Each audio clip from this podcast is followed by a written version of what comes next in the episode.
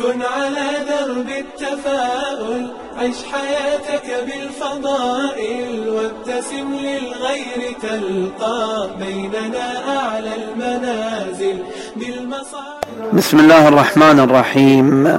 مؤسسة أصدقاء ذوي الإعاقات البصرية نرحب بكم في هذه الأمسية وهذا اللقاء الذي يجمعنا مع السيد مختار محمد. خواجة آه لأن نتكلم عن موضوع يخص فئة معينة من ذوي الإعاقة البصرية لأن جزء من إعاقتهم إعاقة بصرية أو جزء من الأعراض الموجودة عندهم ضعف بصر وإعاقة بصرية. لذلك أحببنا أن نسلط الضوء على هذه الفئة وهي فئة الألبلزم. واليوم سوف نحاول أن نتكلم عن نقاط رئيسية تخصهم وتخص هذه الفئة بالذات للتوعية ومعرفة معرفة أكثر عن هذه الفئة. بالمفاهيم السليمة وعلى الأسس القويمة تمضي في كل المراحل ازرع الخير عليهم واستمع دوما إليهم كي تعش بالحب فيهم ترتقي عرش الفضائل. مختار يعطيك العافية اليوم. آه، نرحب فيك. آه، نبي نتكلم عن آه، الالبلزم طبعا كتعريف وك شنو أعراض رئيسية موجودة في الشخص اللي مصاب بالالبلزم يا سيدي وعليكم السلام ويعطيك العافية وتحياتي لك ولكل متابعي قنوات مؤسسة ذوي الإعاقة البصرية اللي أعتز بالتعاون معها وأتشرف بأن أطل على جمهورها. الألبينزم هي حالة خلينا نعترف أنها نادرة وممكن تختلط بغيرها من الحالات أو الصور اللي ممكن تكون عادية يعني الناس ممكن أحيانا ما تميز أو ما تعرف إذا كان هذا البينزم ولا حتى مش البينزم فإحنا نقول بإيجاز إن الالبينزم هي حالة انعدام الصبغة في جسم الإنسان لأسباب وراثية. كيف يعني انعدام الصبغة؟ الإنسان الطبيعي في صبغة اسمها صبغة الميلانين. كل ما زادت الصبغة هذه زاد لون جسم الإنسان إنه يصير أغمق. بمعنى أدق إن الشخص مثلا ابن الأسمر جدا عنده إن الميلانين أفرز بشكل عالي جدا. والعكس بالعكس ونسبة افراز الصبغة تزداد مع أشعة الشمس. يعني مناطق اللي حارة معرضة لأشعة الشمس وارتفاع الحرارة يكون سكانها ألوانهم أكثر سوادا. ليش؟ لأن الجسم يفرز صبغة الميلانين بشكل عالي. بعدين بالتدريج صار هذا الشيء جزء من الصفات الوراثية عندهم فصار تلقائيا الجسم مبرمج على أنه يفرز صبغة الميلانين بمعدل معين حسب جينات كل شخص. طيب نجي لأبناء المناطق المعتدلة مثل عالمنا العربي. هؤلاء صبغة الميلانين عندهم مثلا والله درجتها وسطى. تلاقي مثلا أسمر حنطي قمحي إلى آخر ما هنالك. طيب لما نروح أوروبا مثلا نلاقي ألوانهم أفتح لأن صبغة الميلانين أقل في الافراز عندهم. ليش؟ لأن جوهم ما يحتاج هذه الصبغة، ليش؟ لأن مهمه هالصبغه حماية جسم الإنسان من الاحتراق باشعه الشمس الحارة، حماية العيون وتمكينها من الامتصاص من امتصاص الضوء. عن طريق تلوين القزحيه، يعني مثلا العيون الناس اللي عيونهم زرق أصلا يتعبون في الشمس في العادة. اللي عيونهم خضر إلى حد ما، اللي عيونهم بنيه وسوداء لا ما يتعبون في الشمس، لهذا العامل أيضا لأن امتصاص الضوء من خلال القزحيه وإبعاد عن بؤبؤ العين وتمكين الإنسان من التركيز والمشاهدة للأشياء وشي هذا كله يرتبط بصبغة الميلانين في هذا الجزء بالتحديد. نيجي لمسألة أهم. الآن بالنسبة لشخص ألبينو عنده حالة الألبنزم المأخوذة من كلمة لاتينية تعني الأبيض أو عديم اللون. طيب هذا الشخص كيف أنا أعرف اللي قدامي هذا البنزم وشنو يعني بالضبط إنه يكون البنزم شنو الاعراض الرئيسيه بالضبط. اولا إن جلده لونه أبيض. شعره لونه أبيض تماما. يعني مش شعره شايب لا أبيض أبيض. تمام؟ أبيض صافي. آه في بعض الحالات هذه الحالة الكلية يعني لون العين القزحية ما يكون محدد. بعضهم يقول لك والله مثل لون القرنفل أو آه لون وسط بين البنفسجي والرمادي. لا هو في حقيقة الأمر اللون هذا مش لون معين. لا هي القزحية حتى ما لها لون محدد فاللي قاعد يبين للناس هو لون الأوردة والشرايين مالت العين الداخلية. طيب إيش تأثير هذا الأمر على النظر مثلا؟ طيب تأثير هذا الأمر على النظر عند الأشخاص اللي عندهم البنزم ما يلي الأمر مربوط بالعصب البصري أيوة. تمام؟ فقدرة العين على التقاط الصور تتفاوت في القوة والضعف في هذه الحالة.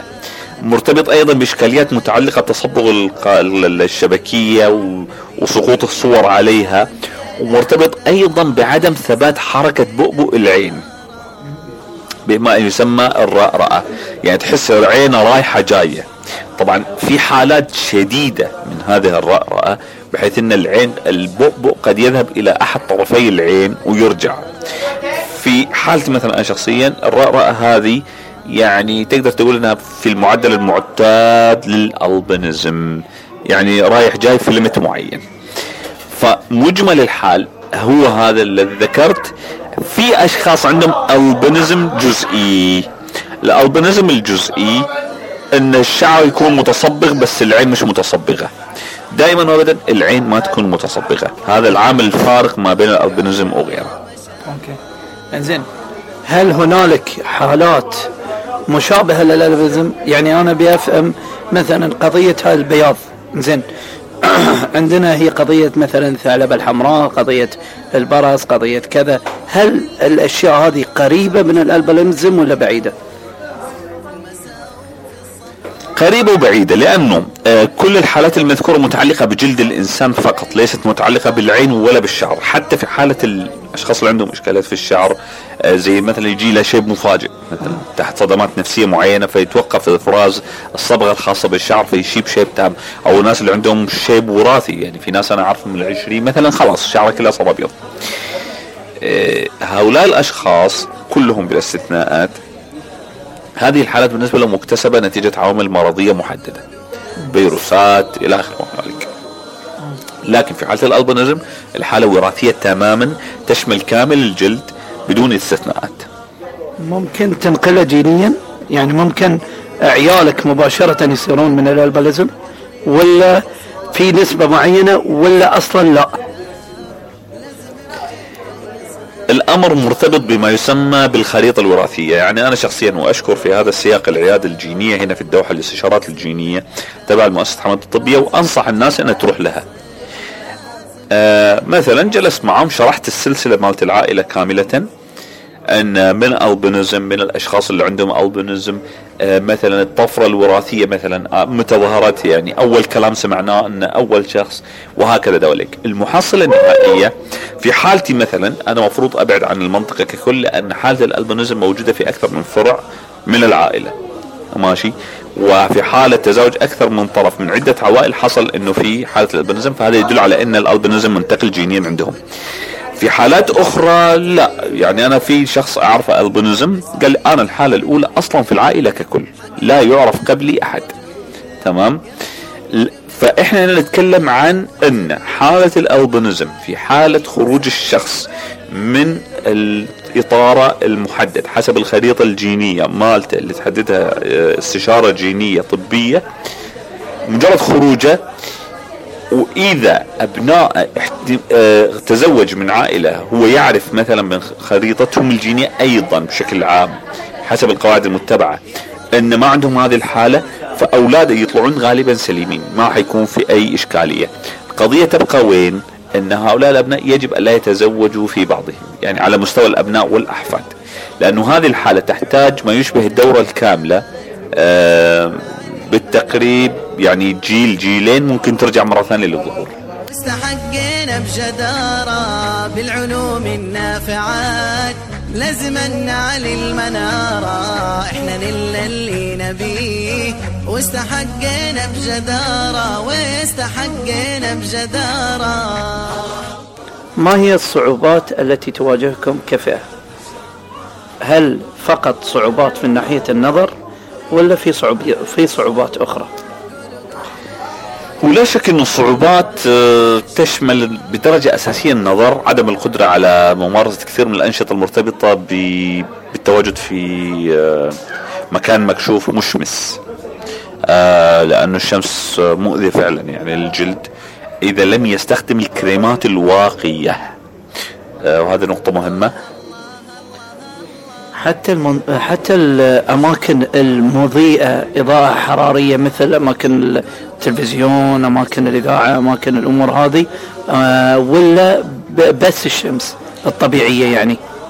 وشوف بالنسبة للتلفزيون بالنسبة للأماكن اللي فيها إضاءة قوية آه كشاف كذا آه صعب بس ممكن التعامل معه من خلال النظارات اللي يلبسونها بشكل عام لأنه في يعني هذا حنجي في الأدوات اللي تستخدم.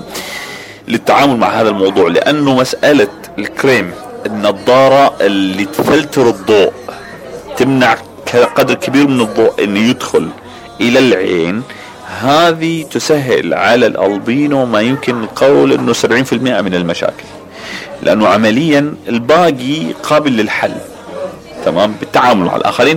آه طبعا بعد كده نسبة الحلول تعتمد على شيء آخر اللي هو درجة ضعف البصر لأنه في بعض الحالات من الألبينزم يكون ضعف البصر فيها جامد شديد. ولذلك يعني ينصح الألبينو دائما يبتعد يعني زي ما قلت لك إنه يبتعد مش بس لأنه والله مشكلة لون البصر الجلد أو كذا بس لأنه فعلا أحيانا ضعف النظر يكون حاد. أنا شخصيا سمعت عن حالات يعني كان ضعف النظر فيها جامد قوي مش سهل. ينصح إنه يبتعد عن إيش؟ في, في زواجه يبتعد آه. عن الوسط القرابة. إيه ما دام هو آه، من عائلة يعرف من تاريخها الجيني آه، حتى وهو الطفرة الأولى يفضل أنه يبتعد على أساس ما تتكرر أو تكثر جينيا عنده. يقطع الأمر. فاللي إحنا نقوله أنه أوكي آه الأدوات اللي يحتاجها بالدرجة الأولى نظارات آه الأجهزة المكبرة هذا شيء مهم مهم جدا على فكرة. وهنا آه وهنا نريد أن نؤكد أن قبل يعني كان موجود مركز مدى لذوي لذوي الإعاقة وأن كانوا يوفرون الأدوات ولكن للأسف في هالفترة ما قاموا يوفرون مثل هالأدوات لكن المكبرات في ناس وايد محتاجينها و آه، يعني ومن ضمنهم فئة الألبلزم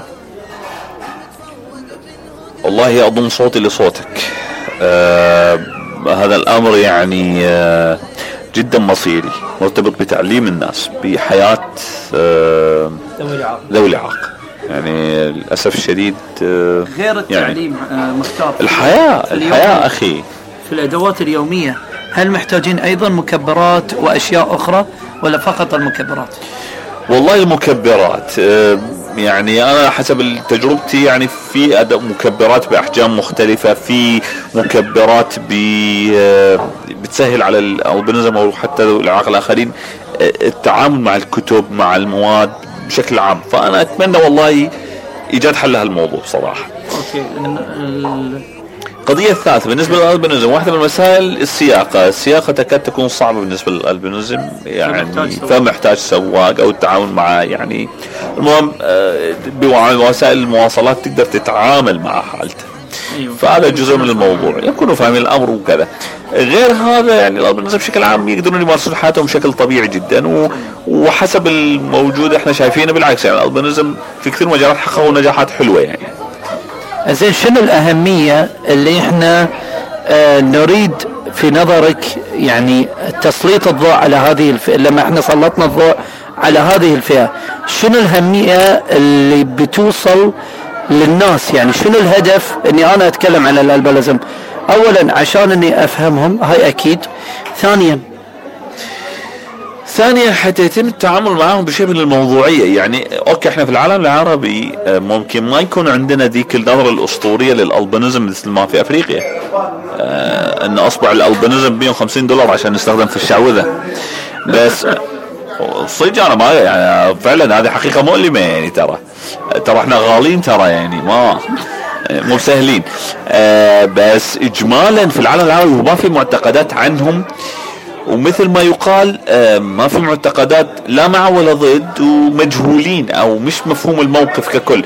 بعضهم يخلطهم بالحالات المرضية المكتسبة الأخرى وهذا يبخسهم حقهم في الرعاية الطبية المتعلقة بالنظر مثلا. زين. هذه مسائل مهمة. يعتبرون من فئة ذوي الإعاقة إذن ويجب إدراجهم في كل مؤسسات ذوي الإعاقة كونهم فئة رئيسية وفئة مهمة ومحتاجين تقديم خدمة لهم. آه عفوا في نقطة. نعم. كون بعض الأشخاص البنزم جزئيا هذا قاعد يخلي الناس ما تميزهم يعني ما ما تعتقد إن عنده مشكلة أصلا. وهو ممكن يكون عنده فعلا مشكلة في نظره وهو يمكن مش حاس فيها حتى. وأنا شفت من هالنوعية كثيرين إن البنزم شعره أسود آه شعر آه مثلا حواجبه سود شواربه سود تحس عينه لونها خفيف أو ما أدري شلون مثل عيني. طب ما أنت ألبنزم بس ما تعرف تقول أنت ألبنزم ولا شو السالفة؟ يعني هؤلاء أعتقد محتاجين إن يقولون يا جماعة الصدق يتوعون. يتوعون يعرفون شنو حالتهم يتصرفون على هالأساس. هذه هي.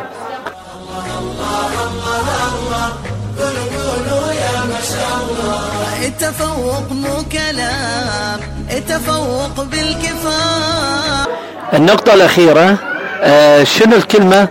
اللي توجهها للمجتمع سواء مؤسسات سواء آه فئات خاصة من فئتك ومن الفئات الأخرى. عندما تسأل شخص شعره أبيض أو عينه لونها غريب تذكر انه قد يكون البنزم اساله بهدوء وبلباقة. بعض الأسئلة الدفشة ممكن هو يجاوبك عليها بشكل لبق. بس آه تترك فيه أثر ممكن ما يزول بسهولة. ترفقوا بالناس. مو بس بالالبلزم بذوي الإعاقة بشكل عام يعني. ويعطيكم العافية. كنتم مع هذا الفيديو التوعوي بفئة ذوي الإعاقة الألبلزم إن شاء الله مع فيديوهات أخرى نتشرف معكم وتشرفنا بك يا مختار في هذا الفيديو وشكرا لك على إعطائنا الفرصة لتسليط الضوء على فئة مهمة من فئات ذوي الإعاقة. شكرا لكم جميعا. اشتركوا شاركوا انشروا الفيديو لتعم الدروس. في المساء وفي الصباح. التفوق مو كلام التفوق بالكفاح. واجتهدنا في الدروس في المساء وفي الصباح. المعالي قد صعدنا والتخرج هو ملنا إحنا حققنا الأماني يا فرحنا ويا سعدنا المعالي قد صعدنا والتخرج هو معك من قولوا قولوا يا ما شاء الله. قولوا قولوا يا ما شاء الله.